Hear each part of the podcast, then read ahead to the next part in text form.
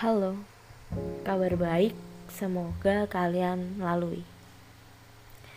Nyeritain orang yang memiliki tahta di hati itu nggak ada habisnya ya. Kayak semakin ke sini, semakin ngerti how to love dan love seperti apa yang kita butuhkan. Aku meyakini jika setiap orang memiliki love-nya yang berbeda-beda. Dan kali ini aku bakal cerita tentang versi dari seseorang yang jika dibilang kenal, aku juga kenal. Tapi aku sendiri pun kadang gak paham gitu maunya apa. Baginya, bertemu dengan seseorang yang belum pernah dia miliki justru menyisakan rasa tersendiri. Rasa lara, namun lara itu adalah semu terasa namun tidak berwujud dan tidak pantas untuk dikatakan lara. Iya, seperti itu. Setiap melihat seseorang yang walaupun sudah dapat dikatakan bersih dari rasa itu kepada mereka yang tak sempat dimiliki. Sejujurnya, sampai di titik di mana semua terasa biasa saja, ya bukan karena sebuah keikhlasan, melainkan itu sudah sebuah kebiasaan tanpanya yang tak pernah memulai dan juga tak pernah mengakhiri.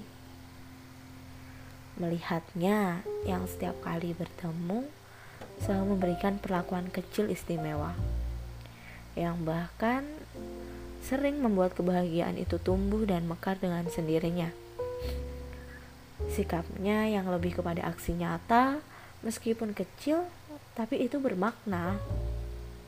Tiba-tiba datang, menemani, dan ngobrol, itu saja sudah cukup.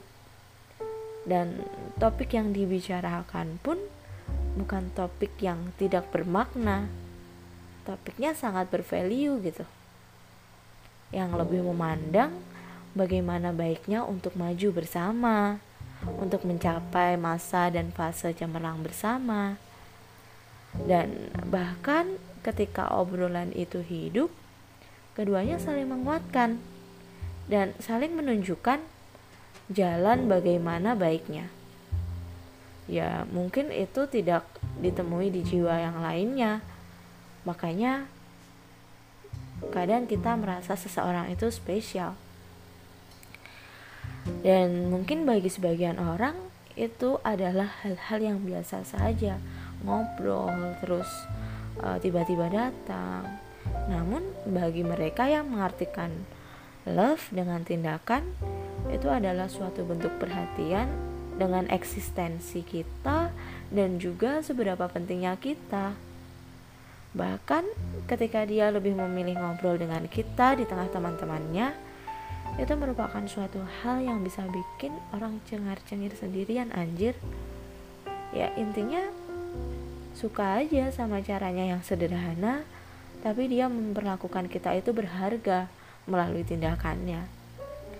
Dan sejujurnya lagi mungkin saat ini belum membutuhkan hadiah gratis atau barang mewah yang lainnya. Dan kembali lagi perhatian kecil yang bikin kita itu yakin kalau orang ini beneran menganggap kita ada. Bahkan ketika itu semua terjadi, kadang kita tidak bisa membedakan mana sifat bawaan dan mana yang memang itu bawaan dan juga sebuah pengusahaan.